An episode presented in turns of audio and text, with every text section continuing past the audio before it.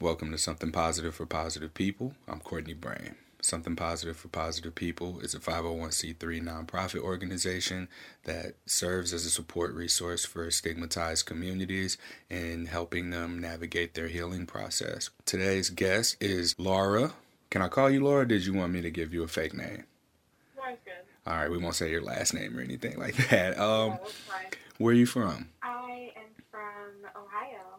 Ohio. Isn't that uh the Drew Carey show? Cleveland Rocks? Is that where you're at? Drew Carey is from Ohio. or the show is. I don't know about Drew Carey, actually. So you and I connected via Facebook, one of our mutual groups that we're part of. Today we're going to talk about your experience living with herpes. I'm going to let you take control of the conversation. You lead, you say everything that you want to say, and then I'll jump in and it'll just be very conversation style. If you say something that you don't like, or you misspeak on something, or you slip up and say somebody's name and you want that edited out, I can do that later. So you just let me know uh, when you listen to it before I edit it, what timestamp you said what you said, and then tell me what was said, and I'll be able to just remove it like it never happened, all right?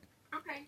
So I guess I'll just start by telling you when I first started having symptoms and the progression from there. I had symptoms probably in October of 2018. Didn't know what was happening, wasn't sure, just was having pain when I had sex with my boyfriend at the time.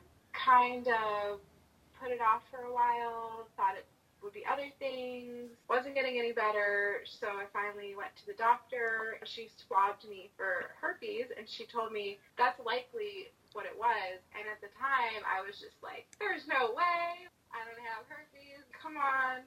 And then I got the test results probably about a week later, and I was just like, it was not a good feeling to have.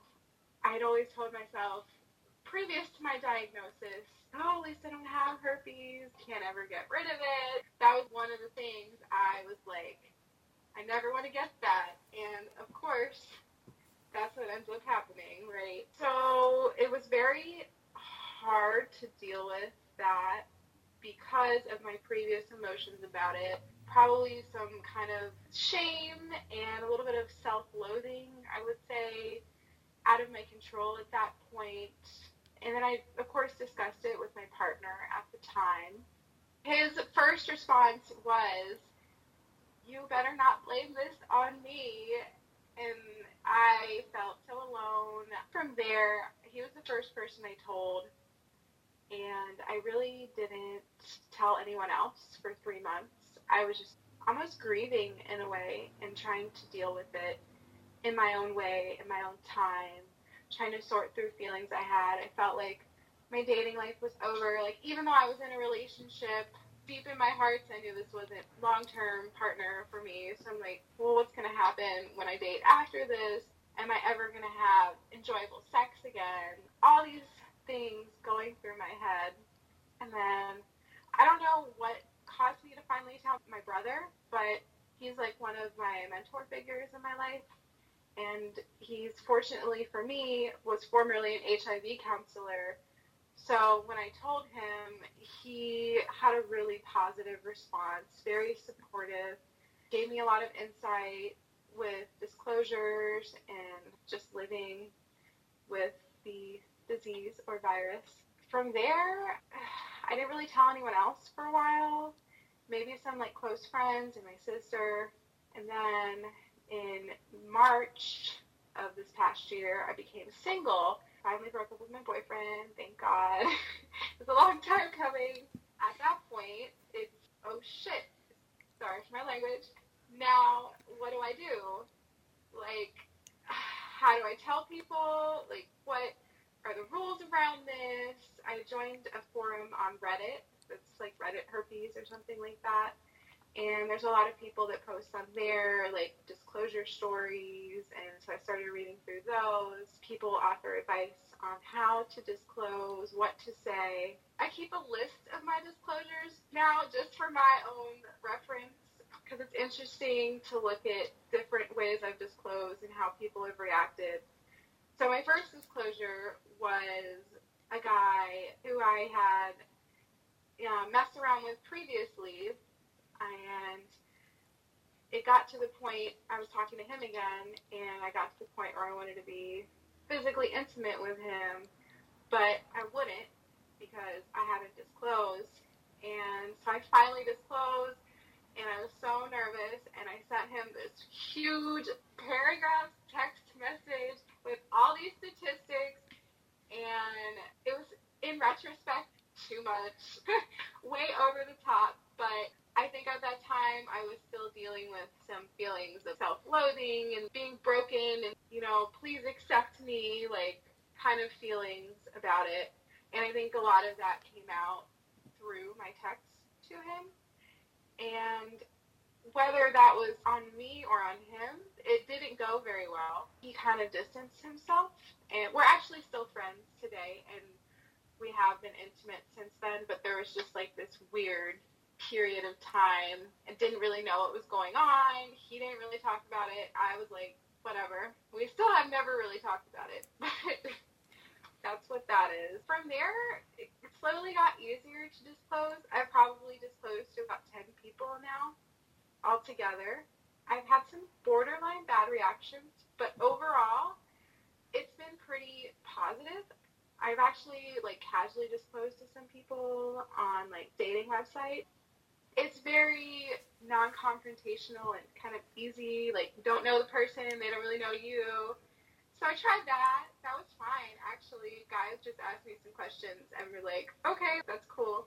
Let's keep talking," kind of thing. I've just close to like close guy friends. They were very accepting. A lot of my school friends, just like friends in general, all very accepting. With your disclosures, it uh-huh. sounds like you voluntarily disclose to even people who you aren't potentially dating. Is that the case? Why do you do that? I disclose to them because I want them to be educated about the condition. I was previously uneducated about herpes in general. I knew how it was transmitted, which is sexually in a lot of cases, but I didn't know you still get it with condoms. I didn't know I was never, ever, ever tested for it, and that most likely none of my partners were tested for it. And these are things that I think should be in place and that people should be aware of. For me, I'm telling people because I want them to have my perspective to see that anyone can have it. And so that way, if they, for whatever reason, are exposed to someone else at some point who says, I have herpes, they're not going to freak out, more or less. That's awesome. I like that you're doing that. And it doesn't seem like it's really in a pushy way. Is there a way that the conversation normally gets started for you to just so casually disclose to friends and classmates? For my friends, a lot of times I'm talking to them about my dating stories, and it's it's really also hard to tell them I'm nervous. I have to disclose to this person, or I disclose to this person, and now they're acting like X, Y, and Z. So like I have to give them the background. It's just leaving a lot of pieces open. I have a friend who is very open about her conditions. She has some like autoimmune intestinal disorders. And I told her, like, I think it's really inspiring how you're so open with your about your conditions. And I said, I actually have herpes, and it's really great to hear someone who is so open about it. And funny enough, she ended up telling me that she had previously had HPV herself, so she kind of understood what it was like to go through something like that. It's really cool how that self disclosure leads to setting the foundation for there to be safety in disclosing. I'll share something real quick with you because you don't know this, but one of my early disclosures to someone was after they disclosed to me that they had their own health condition. And this was on Tinder. She and I had been messaging back and forth for a while, and then she tells me she has like chronic asthma and I was like, well, we all have our health conditions. I mean, it's like when I found out I had herpes. Never heard from her again. so, I mean, it's cool. This was years ago. So, yeah, we've modified the disclosure process. But, like you said, it's really important to be able to play around and see what works for different people, different strokes for different folks. What do you feel worked well for you throughout your dating process? Um, let's start with online dating. I do a lot of online dating. I just end up meeting people naturally a lot of times. So with disclosing with people that I meet, I tend to do it over text message now. Like I mentioned, the first time I disclosed was like huge and too much. So it kind of depends on my comfort level with the person, but pretty much I'm at the point where I will just say I'm HSV2 positive and I ask them if they're familiar with the condition, if they have any questions about it. Pretty much where I'm at with it now. I let them do their own research, just own thinking about it, and I'm there if they want to talk about anything. Oh, I also tell them that I'm on antivirals that reduce the risk as well. Do you happen to ask people about their status, or is it more of like a you disclose and then that's it? Like they either ask their questions, you move forward, or whatever else happens? Yeah, I don't really them about their status too often. I think that's a decent way to lead in would be to ask um, about previous testing for themselves, um, like especially if you're thinking about having sex with the person. Um, but it doesn't always happen that way. And so, for you, do you disclose when you are considering having sex with someone, or do you disclose early up front before you even start getting to know them? Or uh, I know you mentioned earlier feeling comfortable with someone. How soon is soon enough to disclose, or when do you know it's safe to do so? It's kind of like a feeling, really. There's people that I've dated who I've never disclosed to just because I wasn't that into them, and I don't really feel like it's necessarily like their business. Like it's part of me, but it's just I don't know. They didn't need to know. I do disclose when I feel like I'm ready to be physically intimate with someone. You share with people, your friends, like about your dating challenges and open up to them about maybe, oh, well, I got to disclose to this guy. What are your friends' reactions to that? Because I think that there's opportunity for people to be able to so casually talk about it. I know that whenever I've dated, I've left that part out in the past. If it came to me having to talk about herpes or if I met someone online who also had herpes, having to filter out parts of the conversation, leaving those holes there so that I didn't have to disclose to the people around me. From your experience, do you have any advice on being comfortable with being able to just have the conversation without having to fill in those holes or uh, create those holes even because i think that it also tilts the scale on the kind of advice that your friends are able to give back to you especially if it's something that you're looking for from them overall has helped me choose actively more open-minded and kind people in my life now that i'm actively putting those people in my life it's kind of just like a vibe i get that's kind of why I don't disclose to everybody either. If you know those people are that way, you can trust that they won't judge you or do those things in the first place. Do you have any way of figuring out no, I don't want to disclose to this person? Is it something that they do or something that they say? And you said you've dated people that you didn't feel needed to know that information. So is it like you just kind of kept them at arm's distance and were giving them opportunities to demonstrate that they were someone that you would want to disclose to? Or were these situations where you were just killing time? A little bit of both. All right. Dating should be fun. It is fun. I like meeting new people, having new experiences.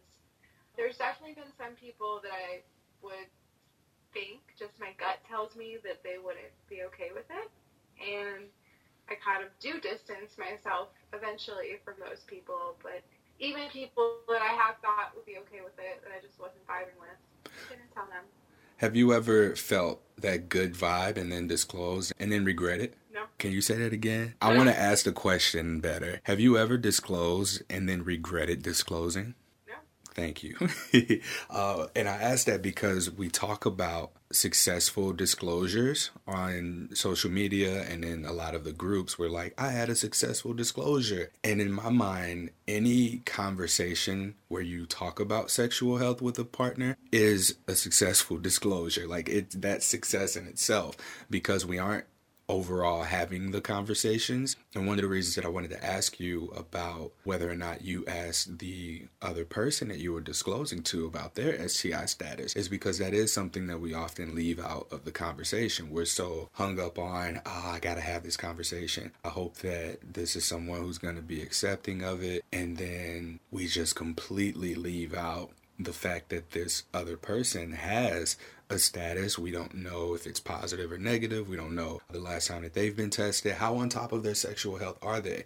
And this is another good filter for people because someone who regularly screens for STIs is more of a safer person in terms of sexuality because if they're getting tested and they're on top of their status that means that they've had these conversations in the past and they're having these conversations now. And the whole realm of sex positivity there's an aspect of it that comes with knowing your status and being able to comfortably communicate it. And then there's uh, the pieces of consent and then open-mindedness and uh, just awareness of uh, the the whole sex positive space. So therefore, if this is someone who is comfortable with talking about this, then maybe this is someone that you're more likely to have a more positive sexual experience with. That's a great point. I have actually had an experience of talking with someone about their sexual health.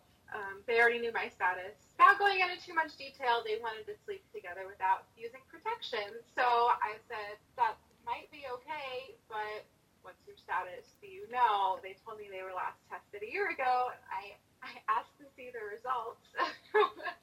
they didn't have them, and then they went and got tested themselves and sent the results to me. And they got the herpes tests positive for HSV1 antibodies. And I actually had the chance to educate them that that could be sexually transmitted. He said, You know, I've had it for so long. And I said, that's fine, but are you disclosing? Are you even aware? And he thanked me. He said, No, I wasn't, but I'll start disclosing this now. Thank you for sharing that. I appreciate that because that's something that we don't hear, that I haven't heard. Having disclosed to somebody and then have the conversation, like you, you didn't just lay there and be like, oh my God, yes, somebody wants me. You were very protective of your space. You advocated for yourself and asked that person's status. And then they said a year ago, and you're like, well, we're going to push this a step further. We're not just going to accept that this person got tested a year ago. Show me the results. Oh, you don't have the results? All right, go get tested and we'll pick this up after you get tested. Oh, you got tested? Here's what your results mean. Let's talk through this. That's really, really cool of you to be so advocating for yourself and for putting one more person out here who is aware because oftentimes that's how we get it. We get it because we were unaware that we weren't tested, that condoms don't protect us. Everything that you said earlier on in the podcast. Thank you. That's nice of you. No, thank you. That's nice of you. there were a couple of other things in your story that I wanted to touch on. One of which was you mentioned having shown symptoms for a while and sex was just painful for you for a while with your significant other at that point in time. Can I ask how much time went by from when you noticed that there was pain and then when you actually went to the doctor? Three months. So for three months? Yeah. I have sensitive chemistry down there to begin with. As a female, I get a lot of like bacterial vaginosis, yeast infections, stuff like that. So it's always been difficult for me to balance my pH, flora, bacteria, what have you. So I didn't know it was that. I just started a new birth control, so I was Googling about my birth control. I didn't know if it was that. So I was just kind of like messing around, but also a little bit maybe in denial, like this is going to go away, like it's going to get better. And then it just got to the point of, okay, it's not going away. Okay. So did it go away and come back, or was it just that constant sensation in the same spots? Did it move around? Were there any was, visible symptoms? So the doctor apparently saw it, but I couldn't see anything. I asked my boyfriend. I was like, "Do you see anything?" He didn't see anything, but it was pretty constant. I would say throughout that time. Well, I'm glad that you went and got it checked out, but uh, I want people to be aware that it is really possible for us to completely just overlook and miss symptoms, which it's important for us to listen to our bodies. We know if something's off about our body. And go in and get tested regularly, even if it's just between partners or if it's every six months, every three months, or every other month, you know, depending on what your level of sexual activity is. The other thing that I wanted to touch on was the relationship. You knew that this wasn't somebody that you wanted to be with, right? Mm-hmm. All right, so was it the fact that you now had herpes?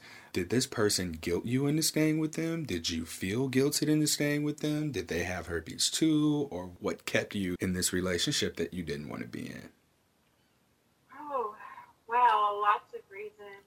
A little bit to do with herpes, mm, a lot to do with my own personal like insecurities I had at the time and not wanting to be alone. And then after having herpes, he didn't guilt me at all, but there was also this thing in the back of your head, like, oh, will anyone else accept me? Like, I have this person now who accepts me. And in regards to whether he has herpes, I really don't know. He is a pathological, maybe not pathological, he's a very strong liar. He told me he got tested because I asked him to go get tested. And I never saw any results he said, "Oh, they're gonna call me." He never told me that they called him or did anything. I have since we've broken up spoken to him about my problems disclosing because it's only safe to assume that he has it considering we were having sex for three months while I was having breakout or outbreak. So the odds are very high that he has it. Uh, when I talked with him about disclosing to people, he just tells me to use condoms I think that is him implying don't disclose, just use condoms and you'll be fine. So I have a lot of mixed feelings about as whether he knew he had it or not, based off the fact that that's his advice for like other people is to not tell them. And then what ended the relationship, if you don't mind me asking? I mean, besides him being a liar and probably just having lied and you got tired of it, like how'd you find the strength to get out of this relationship that you felt safer in instead of going back out into the wild dating? Just got to the point where I wasn't happy in my relationship. And it had been a long time, four years, going back and forth with this man, going through a lot of heartbreaks, heartaches, trust broken, lies, you name it. It had to be the final straw at that point. So after this relationship, when did you realize you was a bad bitch and you ain't need that shit? after the relationship, um, for 10 months. It's been 10 months since that time. And it's really been within the last couple of months, I would say. Disclosing at first is like you're kind of finding your foothold and like figuring out where you are, where you stand with things. And then once you find that, you can kind of like take off. So I just had some really positive experiences that really gave me strength, courage to realize I'm a bad bitch. There you go. so I've been single now for going on three months. But by the time this is released, it'll have been more than three months. But um, getting your feet back out there is a little bit of a challenge. And then for you, having been single now for 10 months and going back out into dating, like what was it that you went through that made you just know, all right, I'm ready to start dating again? I kind of started dating pretty soon after my breakup. Not like the next day. But um, within the month, I would say I don't think I was ready, but I wanted to try it. The experiences that you had seem to be more positive than anything else, so that's really that's good. But that's a question that I challenge people to ask themselves, how do I know I'm ready to date again? For me, I will say that when you're able to well, first accept that your relationship that you just got out of ended. You have to accept that, be able to figure out your identity without that other person. And this is, I should just say I and me instead of what other people should do because for some people it may work to just after you get out of a relationship, maybe you don't need time, maybe it's been a long time coming, whatever. But being able to communicate to other people or the next person that you're in a relationship with why your last relationship ended using I statements. So if you're able to say, well, I did this, this is what I did, this is what I learned about myself. that's how I know now that I'm ready because I could not do this a month after my breakup. And so I want to just leave that in here for people who may be questioning that or wondering that for themselves. I'm dating, but I'm not like dating looking for anything serious per se. So maybe I'm still not to the point of being ready like you said. Do you feel like you got to get something out of your system first, or have you just not met the right person that's like swept you off your feet? both. I spent a lot of my 20s in relationships. And now that I'm almost 30, I really just want to be by myself and single and free and do whatever I want to do, meet who I want to meet, travel, just do fun stuff, not have to worry.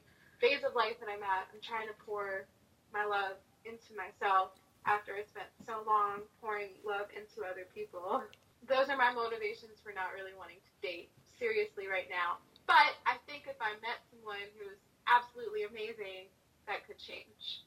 It's great that you're open to, you know, whatever, basically, and you're not limiting yourself, which is probably the biggest takeaway here. Uh, you're meeting people organically and you're not letting your diagnosis keep you from meeting people or giving them a chance to date or giving yourself the chance to have these new experiences and meet new people and be out there. For someone who may be struggling with thinking that they can only date someone who has herpes or they can't date anyone at all, what would you say to them? Herpes is a part of you now and it's not going anywhere. Just the reality of the matter. It's if you're not ready to be open with that to other people, maybe take some time for yourself and really come to love and accept that about yourself. And I think that the rest will kind of follow naturally. I don't know. Is there anything else that you want to leave us with? We can leave it at what you don't have to fish for anything. Like what we have is really good. Yeah, if there's just anything that you feel like you wanted to put out there that you didn't get a chance to share, this would be the place for you to do it. And if you don't have anything, that's okay. Stay happy and have sex. there you go. uh, has your sex life changed since having herpes? I guess we can close out with that. Honestly, yes.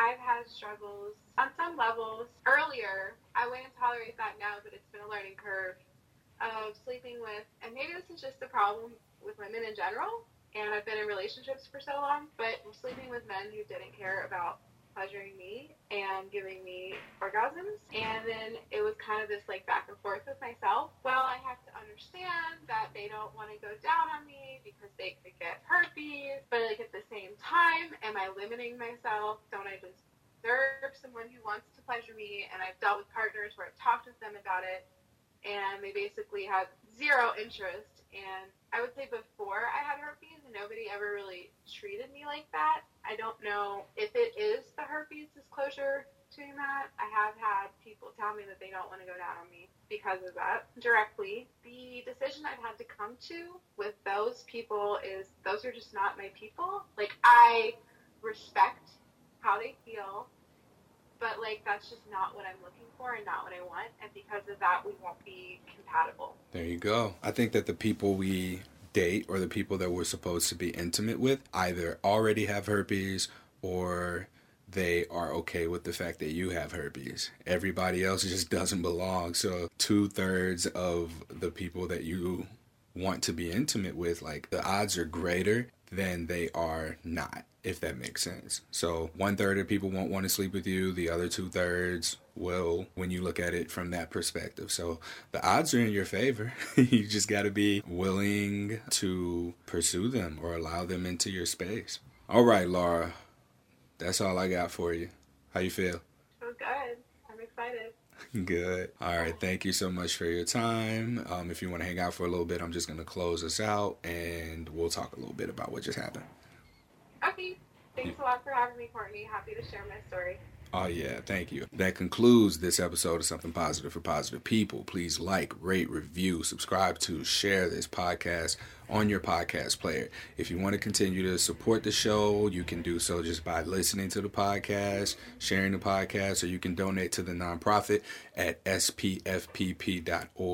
If you're someone who has a story, you have your own experiences, um, not just with herpes, but encountering any sort of stigma and navigating it, and you would like to share your experience on this platform, please don't hesitate to reach out. This is expanding beyond just herpes and STDs. We're entering the space of stigma and trauma and providing experience based resources to assist people in navigating their healing process. Till next time, stay sex positive.